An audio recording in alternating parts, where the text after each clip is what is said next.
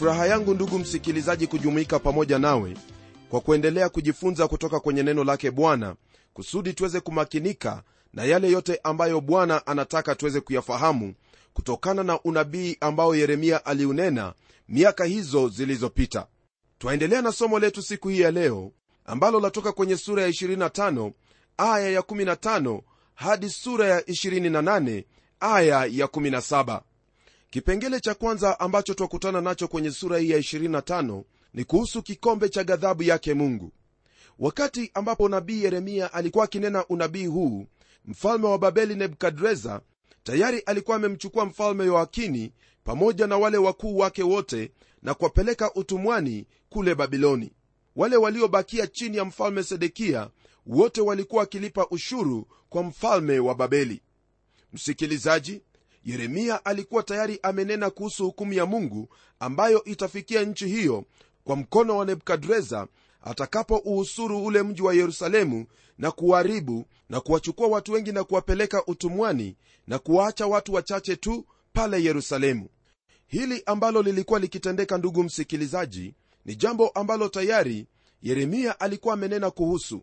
Naye alikuwa ametangaza kwamba ule utumwa utakuwa kwa miaka sabini lakini hakumalizia ule unabii.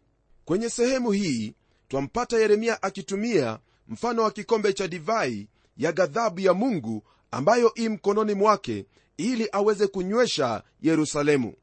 Msikilizaji mfano huu ambao yeremia anautumia hapa ni mfano ambao manabii wengi walitumia nao walinena kuhusu dhambi ya mwanadamu na jinsi alivyokuwa akiendelea katika uasi wake dhidi yake mungu kwenye aya ya 15 hadi 18 neno la mungu lasema hivi.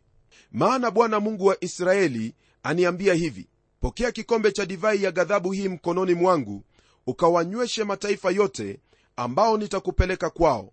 Nao watakunywa na kulewalewa na kufanya wazimu kwa sababu ya upanga nitakaoupeleka kati yao. Ndipo nikakipokea kikombe kile mkononi mwa bwana nikawanywesha mataifa yote ambao bwana alinipeleka kwao yani yerusalemu na miji ya yuda na wafalme wake na wakuu wake ili kuwafanya ukiwa na ajabu na mazomeo na laana vilevile vile kama ilivyo leo. Ndugu msikilizaji waliokuwa wa kwanza kunywea kwenye kikombe hicho cha divai ya ghadhabu yake mungu ulikuwa ni ule mji wa yerusalemu pamoja na miji yake na wafalme wake na wakuu wake. Ijapokuwa ghadhabu hiyo ndugu msikilizaji ilitokana na dhambi ya israeli hiyo haina maana kwamba ghadhabu hiyo ilikuwa tu ni kwa watu wa mungu peke yake. Bali ni lazima uweze kufahamu kwamba mataifa yote yamehukumiwa mbele zake mungu maana neno la mungu latuambia kwamba wote wametenda dhambi na kupungukiwa na utukufu wake mungu. Na kama vile kikombe cha divai kijaavyo ndivyo dhambi huendelea kukijaza kikombe cha ghadhabu yake mungu.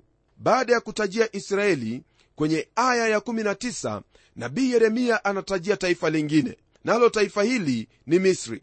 Neno la mungu lasema hivi katika aya hiyo ya 19 farao mfalme wa misri na watumishi wake na wakuu wake na watu wake wote. Andiko hili ndugu msikilizaji laonyesha waziwazi kwamba kulikuwepo na mataifa mengine ambayo pia yalikuwepo kwenye orodha ya kuhukumiwa na mungu. Nitakuuliza usome kwenye aya ya 20 hadi aya ya 26 ambapo utakuta orodha ya mataifa ambayo yatahukumiwa. Tunapoendelea ndugu msikilizaji twapata maneno yafuatayo kwenye aya ya 27 nalo neno la mungu latuambia hivi. Nawe utawaambia hivi bwana wa majeshi mungu wa israeli asema hivi. Nyweni na kulewa na kutapika na kuanguka msiinuke tena kwa sababu ya upanga nitakaoupeleka kati yenu. Kwenye maandiko hayo mungu ananena na mataifa hayo kwamba wao watalewa na kutapika na kuanguka na wala hawatainuka tena. Msikilizaji hii ina maana kwamba mungu atawahukumu. Mataifa yote ambayo yalikuwepo kwenye maeneo ya israeli pamoja na yale yaliyokuwepo ng'ambo mungu aliwahukumu kwa sababu walikuwa ni waasi na wakaidi walikataa maadili yake bwana. Naam jambo hili ndugu msikilizaji ni jambo ambalo la kufahamisha wewe kwamba mataifa yote yapo chini yake mungu na kwamba yanawajibika mbele zake mungu. Nina maana hii ninaposema jambo hili kwamba kila utawala ni lazima wakati mmoja au mwingine utasimama mbele zake mungu na kutoa hesabu za kila kitu ambacho walikitenda. Kwa hivyo iwapo wewe ni kiongozi usiwe na wazo hilo hata kidogo kwamba utaepuka na yale ambayo umeyatenda hasa ikiwa hasa ikiwa ni mambo maovu kwenye aya ya 30 neno la mungu latuambia kwamba basi tabiri wewe maneno haya yote juu yao na kuwaambia bwana atanguruma toka juu naye atatoa sauti yake toka patakatifu pake. Atanguruma sana juu ya zizi lake atapiga kelele kama mtu akanyagaye zabibu juu ya wenyeji wote wa dunia. Haya ambayo tuyasoma hapa msikilizaji yaonyesha waziwazi kwamba hukumu ya mungu haikuwa tu juu ya israeli bali itakuwa juu ya kila taifa au wenyeji wote wa dunia. Kwa hivyo hakuna taifa lolote ambalo litakwepa hukumu yake mungu. Kwenye aya ya 32 neno la bwana latuambia hivi. Bwana wa majeshi asema hivi tazama uovu utatokea toka taifa hata taifa na tufani kuu itainuliwa toka pande za mwisho wa dunia. Rafiki yangu maelezo haya ambayo twayapata kwenye andiko hili yaonyesha jinsi ambavyo mfalme nebukadreza yule mfalme wa babeli jinsi atakavyoondoka toka mahali pake na kuweza kuenenda katika ulimwengu wa wakati ule hata kufikia misri tiro na sidoni na kuziweka chini ya mamlaka yake kama vile mungu alivyokusudia. Maneno ambayo yeremia alinena kuhusu babeli ndugu msikilizaji yalitimia kama vile alivyonena. Naam waweza kukumbuka kwenye historia ya kawaida kwamba babeli ndiyo uliokuwa utawala wa kwanza kuweza kuwa na nguvu ya kutawala taifa nyingi sana ulimwenguni wakati ule. Msikilizaji neno hili la mungu yani biblia ni neno la kuaminika kabisa tena ni neno la kutegemewa. Kwa hivyo utafanya jambo la busara kuliamini neno hili na kuweza kulitegemea katika maisha yako kwa kuwa ni neno ambalo ni hakika tukigeukia sura ya 26 ndugu msikilizaji ningependa uweze kufahamu kwamba sura ya 26 hadi ile sura ya 28 ina mada moja. Mada yenyewe ni kuhusu ule ujumbe ambao yeremia aliunena katika kiwanja cha nyumba ya bwana wakati ambapo mfalme yoakimu alikuwa akitawala.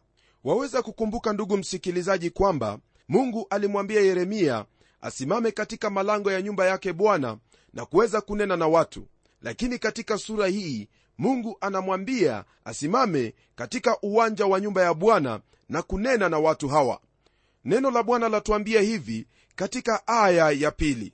Bwana asema hivi simama katika uwanja wa nyumba ya bwana useme na miji yote ya yuda wajao ili kuabudu katika nyumba ya bwana. Sema nao maneno yote ninayokuamuru kuwaambia usizuie hata neno moja. Msikilizaji huu ujumbe ni ujumbe ambao tayari yeremia alikuwa ameunena wakati wa mfalme yoakimu na pia unarudiwa wakati wa utawala wa mfalme sedekia. Ninawaza katika moyo wangu kwamba ijapokuwa watu hao walikuwa bado wanakwenda katika hekalu kama kawaida wao walikuwa wakifanya tu mambo ya nje lakini katika mioyo yao hakukuwepo na ile hali ya kumwabudu mungu jinsi ilivyohitajika. Mungu alizungumza na hao watu mara kwa mara lakini watu hawa waliendelea kusonga mbali kabisa na mungu na kuendelea kuifanya nchi kuwa najisi kwa dhambi zao. Kwenye aya ya tatu ndugu msikilizaji twampata mungu akiendelea kunena nao akiwaambia hivi labda watasikia na kugairi na kuacha kila mtu njia yake mbaya ili ni yagairi mabaya niliyokusudia kuwatenda kwa sababu ya uovu wa matendo yao. Kwa hakika ndugu msikilizaji mungu aliwapenda watu hawa maana alimtuma yeremia aweze kuingia katika uwanja wa nyumba ya bwana na aweze kunena nao yamkini wasikie na kugairi na kuacha kila mtu njia yake mbaya. Naye mungu angeligairi mabaya aliyokusudia kuwatenda kwa sababu ya uovu wa matendo yao. Fahamu kwamba msikilizaji wakati ambapo neno la mungu lasema kwamba mungu anagairi sio kwamba mungu anabadilika. La hasha! Bali kilichopo ni kwamba wakati ambapo wewe unaacha mabaya unayoyatenda unapoacha uovu wako basi mungu anakusamehe na mabaya aliyokuwa anakusudia kukutenda hawezi kukutenda bali atakupa rehema na neema. Msikilizaji iwapo wewe ni mwenye dhambi iwapo wewe haujaipokea injili yake yesu kristo ni vyema ufahamu kwamba hukumu ya mungu imekaa juu yako. Bali unapogeuka na kuacha njia zako mbaya na kumgeukia yesu kristo awe bwana na mwokozi wako basi hukumu ya mungu itaondolewa juu ya kichwa chako maana neno la mungu latuambia yafuatayo katika sura ya nane ya kitabu cha warumi aya ya kwanza. Sasa basi hakuna hukumu ya adhabu juu yao walio katika kristo yesu. Msikilizaji hilo ndilo ambalo lafanyika wakati ambapo unaacha njia zako mbaya na kumwamini yesu kristo nawe unakuwa na amani na mungu kwa imani katika yesu kristo mwana wake kwenye aya ya nne hadi ile aya ya sita neno la mungu liendelea kutwambia yafuatayo kwenye hiki kitabu cha yeremia. Nawe utawaambia bwana asema hivi kama hamtaki kunisikia kwenda katika sheria yangu niliyoweka mbele yenu kuyasikiliza maneno ya watumishi wangu manabii ninaowatuma kwenu naam nikiondoka mapema na kuwatuma lakini ninyi hamkuwasikiliza basi nitafanya nyumba hii kuwa kama shilo na mji huu nitaufanya kuwa laana kwa taifa zote za dunia. Rafiki msikilizaji haya ambayo mungu anayanena kwenye aya hii ni maneno ambayo kwa hakika yalikuwa ni magumu kabisa. Maana nyumba ile ambayo anahitajia kuwa ni ya shilo hiyo nyumba iliharibiwa kabisa. Pamoja na hiyo mungu anasema kwamba atafanya mji huo kuwa laana kwa taifa zote za dunia na hivyo ndivyo ilivyo hata sasa hivi. Mji huo wa yerusalemu umekuwa laana kwa mataifa mengi maana kuna wale ambao wanazozana ili kuweza kukaa kwenye mji huo. Mungu alisema kwamba mji huo utakuwa laana kwa taifa zote za dunia na hivyo ndivyo ilivyo hata sasa. Tukigeukia aya ya nane ndugu msikilizaji twapata kipengele kingine. Nacho kipengele hiki chahusu jinsi ambavyo yeremia alivyokuwa amepata tisho la kuuawa. Neno la bwana latuambia hivi katika aya ya nane. Ikawa yeremia alipokwisha kusema maneno yote bwana aliyomwamuru kuwaambia watu wote ndipo hao makuhani na manabii na watu wote wakamkamata wakisema bila shaka utakufa. Msikilizaji ni jambo la kushangaza kwamba wakati ambapo mtu anaponena maneno ya kweli watu hawapendi kusikia maneno yale hivyo ndivyo ilivyokuwa wakati wa yeremia. Mambo yaliendelea kuwa mabaya zaidi. Wao walikuwa wamekataa ujumbe wake mungu ujumbe uliokuwa ukiwatahadharisha kuhusu hukumu ya mungu ambayo ilikuwa inakuja juu yao. Badala ya wao kupokea neno lile wao walilikataa na pia walitafuta kumuua yeremia. Kwenye aya ya11 twaendelea kupata habari zaidi. Nalo neno la mungu latuambia hivi. Ndipo hapo makuhani na manabii wakawaambia wakuu na watu wote wakisema mtu huyu amestahili kufa kwa sababu ametabiri juu ya mji huu kama mlivyosikia kwa masikio yenu. Wale waliotaka kumuua yeremia walikuwa katika makundi matatu. Kulikuwepo na manabii na makuhani ambao walikuwa wanashirikiana katika jambo hilo kulikuwepo na watu na pia kulikuwepo na viongozi au wakuu wa watu. Hata hivyo ndugu msikilizaji wakuu wa watu waliamua kumsikia yeremia na hivyo kuwafanya watu wote kuweza kushirikiana nao kwa kumsikiza yeremia. Neno la bwana latuambia hivi katika aya ya12 na 13 ndipo yeremia akawaambia wakuu wote na watu wote akisema bwana ndiye aliyenituma kutabiri juu ya nyumba hii na juu ya mji huu maneno hayo yote mliyoyasikia. Basi sasa tengenezeni njia zenu na matendo yenu mkaisikilize sauti ya bwana mungu wenu naye bwana atayagairi mabaya aliyoyanena juu yenu. Napenda ufahamu jambo hili ndugu msikilizaji kwamba wakati ambapo yeremia alikuwa akitabiri yeyote aliyetabiri kinyume cha mji au kinyume cha ile hekalu yeye alihesabiwa kuwa mtu ambaye amekufuru mahali patakatifu na ilistahili aharibiwe. Msikilizaji wale manabii wa uongo tayari walikuwa wametabiri na kusema kwamba mungu hawezi kuruhusu hekalu kuharibiwa maana hekalu ni yake na yerusalemu pia ni mji wake. Lakini yeremia alikuwa akiwaambia watu hawa kwamba wao walikuwa wamekosea kabisa maana wao hawakuona kana kwamba kile walichokuwa wakifanya katika matendo yao kiliweza kudhuru jambo lolote lile katika uhusiano wao na mungu.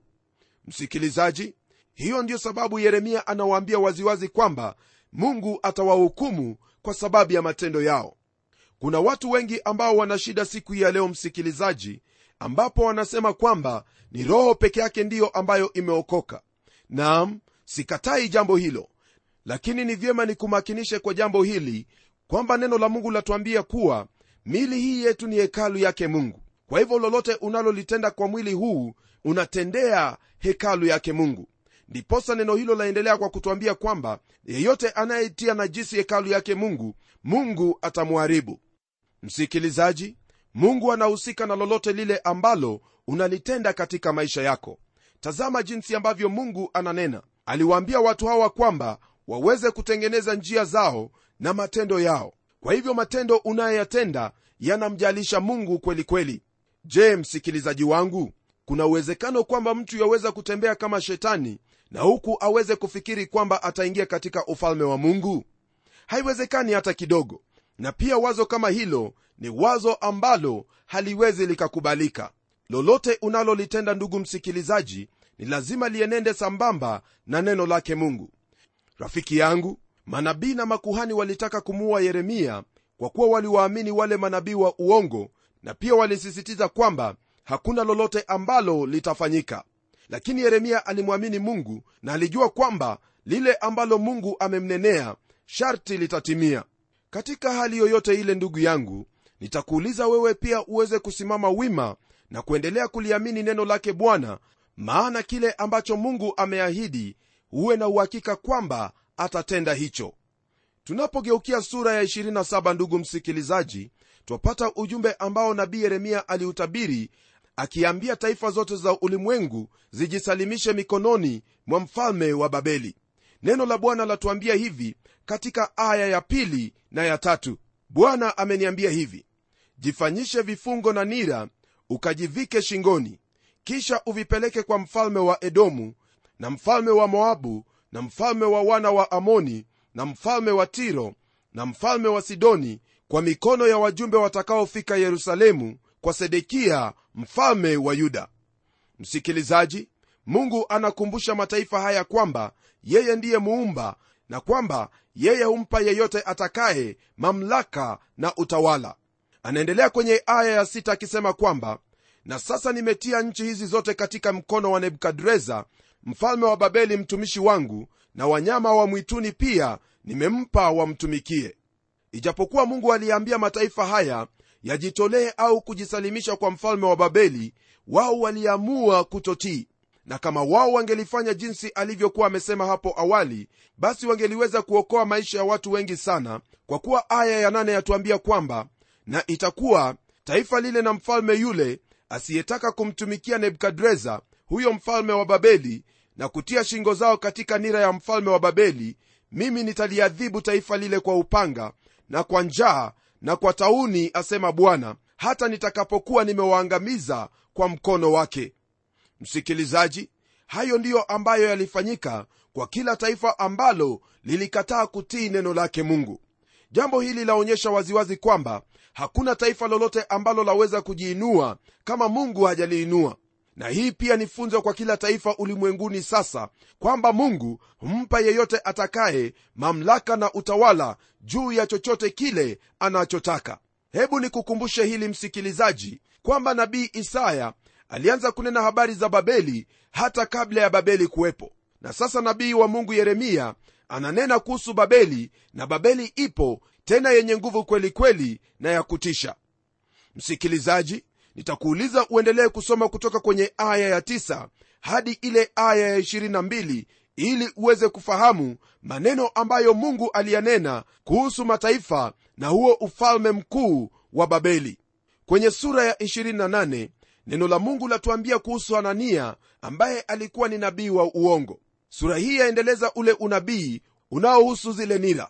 Naam huyu hanania alikana na kukataa unabii wake yeremia na akadai kwamba yeye ndiye aliye na neno la kweli la mungu. Hivi ndivyo ambavyo neno la bwana latuambia katika aya ya kwanza hadi aya ya nne. Ikawa katika mwaka ule ule mwanzo wa kutawala kwake sedekia mfalme wa yuda mwaka wa nne mwezi wa tano hanania mwana wa azuri nabii wa gibioni akasema nami ndani ya nyumba ya bwana mbele ya makuhani na watu wote akisema bwana wa majeshi mungu wa israeli asema hivi nimeivunja nira ya mfalme wa babeli. Kabla haujatimia muda wa miaka miwili mizima nitavirudisha mahali hapa vyombo vyote vya nyumba ya bwana ambavyo nebukadreza mfalme wa babeli aliviondoa katika mahali hapa akavichukua mpaka babeli nami nitamrudisha hapa yekonia mwana wa yoakimu mfalme wa yuda pamoja na mateka wote wa yuda waliokwenda babeli asema bwana maana nitaivunja nira ya mfalme wa babeli. Msikilizaji baada ya hanania kunena maneno yale yote yeremia alimwambia waziwazi kwamba yeye hakuwa nabii na kwamba alikuwa akiwadanganya watu. Yule anania alichukua nira zile ambazo zilikuwa za mbao na kuzitoa kwenye shingo ya yeremia na kusema kwamba hivyo ndivyo nitakavyoivunja nira ya nebukadreza mfalme wa babeli kabla haujatimia muda wa miaka miwili mizima na kuiondoa shingoni mwa mataifa yote. Msikilizaji hayo ambayo huyu nabii alikuwa akisema yalikuwa ni maneno ya uongo mtupu kwa kuwa mungu hakuwa amemtuma. Na kwa sababu ya uongo huo mungu aliamua kumuhukumu huyu anania neno la bwana latuambia hivi katika aya ya 15 hadi ile aya ya 17 kisha nabii yeremia akamwambia nabii hanania sikia sasa ee hanania bwana hakukutuma lakini unawatumainisha watu hawa kwa maneno ya uongo. Basi bwana asema hivi tazama na kutuma uende zako toka juu ya uso wa nchi mwaka huu utakufa kwa sababu umenena maneno ya uasi juu ya bwana basi nabii hanania akafa mwaka huo huo mwezi wa saba. Msikilizaji hayo ambayo yalitendeka yalikuwa ni maneno ya kuogofya kabisa. Naam huyo nabii wa uongo alikufa mwaka huo huo mwezi wa saba. Usisahau kwamba mambo haya yeremia alikuwa akiyanena katika mwezi wa tano. Miezi miwili baada ya huyu nabii kunena basi alifariki. Ndugu yangu ni jambo la kuogofya unaponena maneno na kudai kwamba ni ya mungu na huku unawatumainisha watu kwa maneno ya uongo. Jitahadhari rafiki yangu hebu uwe mwangalifu katika kila neno ambalo walinena. Lihubiri neno la mungu kwa uaminifu jinsi ambavyo nabii yeremia alivyolihubiri.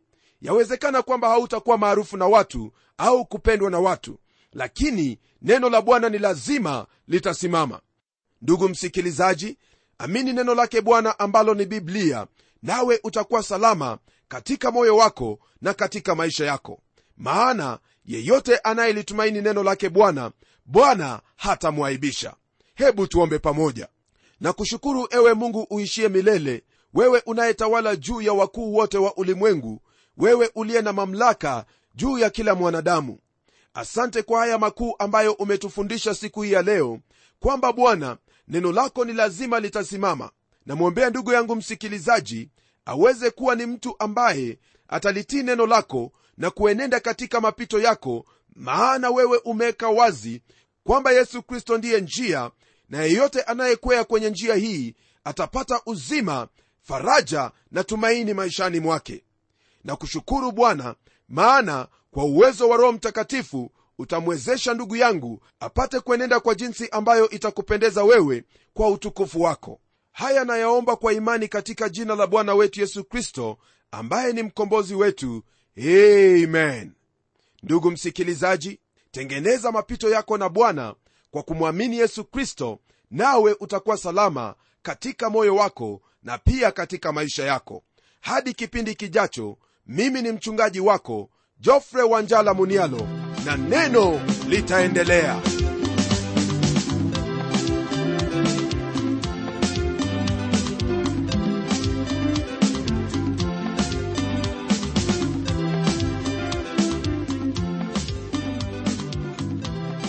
Je msikilizaji wangu unaendelea kubarikiwa na kipindi cha neno? Kama ni hivyo basi tuandikie barua utuambie hivyo hivyo. Anwani yetu ni kwa mtayarishi kipindi cha neno transworld radio. Sanduku la posta ni 21514 nairobi kenya.